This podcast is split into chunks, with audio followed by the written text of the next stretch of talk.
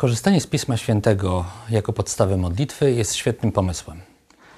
I to będzie częścią tego, co, czego doświadczymy na mszy świętej. Skorzystamy tego przy okazji medytacji czy kontemplacji biblijnej, modlitwy brewiarzem. To będzie się pojawiało.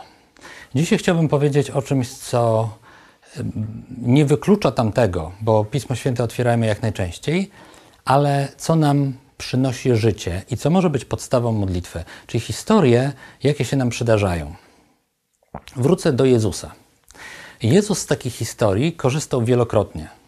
Historii, które opowiedziane same, bez jakiegoś kontekstu, nie musiały być o Bogu. No wiecie, wyszedł ktoś tam na drogę i został pobity przez, przez zbójców. No ktoś tam przeszedł jeden, drugi, trzeci, albo miał, pewien ojciec tak miał dwóch synów. Jeden mówi, daj mi połowę majątku i gdzieś tam pojechał i to, i to yy, wszystko stracił. Słuchajcie, no, był człowiek, któremu obrodziło pole i tak dalej, i tak dalej. Jezus opowiada najróżniejsze historie z życia. Różne rzeczy się przydarzały. Nam się też przydarzają. Nam się też przydarzają, przydarzają się ludziom, których mamy obok siebie. I tego jest mnóstwo. Obejrzymy jakiś film, to jest jakaś historia. Ktoś nam opowie kawałek swojego życia, ktoś opowie o kimś innym, komu się coś przytrafiło, gdzieś wyjechał, coś zrobił, coś było jakąś tragedią, coś było jakimś wielkim szczęściem. Słyszymy mnóstwo z tych historii. Dlaczego by ich nie wziąć na modlitwę? Dlaczego by nie skorzystać z czegoś, co, a na to zwracajcie uwagę, co jakoś poruszyło moje serce? Gdzie zauważyłem jakąś historię i ona we mnie coś wywołała. I chcemy zwracać uwagę na to, co wywoła we mnie coś wyraźnego. Czyli y, coś mnie wzruszyło, coś mnie zachwyciło, coś było oburzające i, i w sobie tak czułem nie. I takie historie mogą w nas budzić coś, co będzie w końcu odnosiło mnie do, do mojego życia. Niektórzy z Was być może kojarzą historię Dawida, jego grzechu z Batrzebą i później proroka Natana. On musi opowiedzieć historyjkę o kimś innym zupełnie, żeby Dawidowi, Dawidowi otworzyły się oczy. Tak robią prorocy, tak robił Jezus i tak mogą robić ludzie, którzy w ten sposób będą prorokami dla nas. Bo jest mnóstwo historii, które mogę przeżyć, wziąć na, na modlitwę no a później być może zobaczyć, a czy z tego nie ma jakiejś lekcji dla mnie?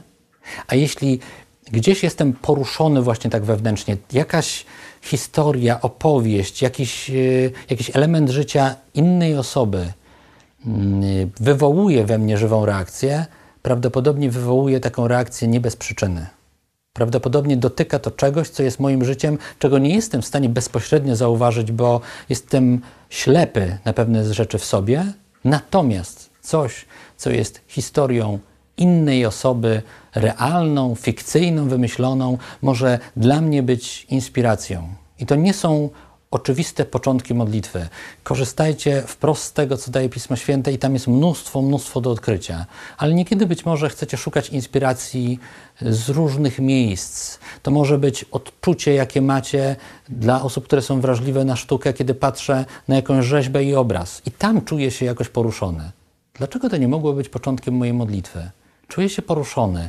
Właśnie coś y, wywołuje we mnie zachwyt, y, dostrzegam piękno, albo, albo wzrasta we mnie jakiś sprzeciw wobec, y, wobec nie, niesprawiedliwości. We mnie coś się pojawia, no i teraz pytanie, co dalej? Co z tym? Jak mogę z tego wszystkiego, co życie mi przynosi, z tych historii i mojego, mojej reakcji na to, jak z tego mogę wyciągnąć jaką, jakąś korzyść, y, jakiś pożytek.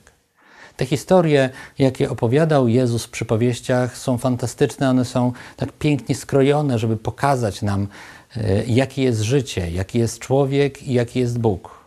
Ale te historie wokół nas też podpowiadają nam na pewno dużo odnośnie tego, jaki jest człowiek ale też możemy tam wyłuskiwać, a jaki jest Bóg wobec tego człowieka i w czym my nie pozwalamy Bogu działać, a w czym On działa cuda wtedy, kiedy Jemu działać pozwolimy.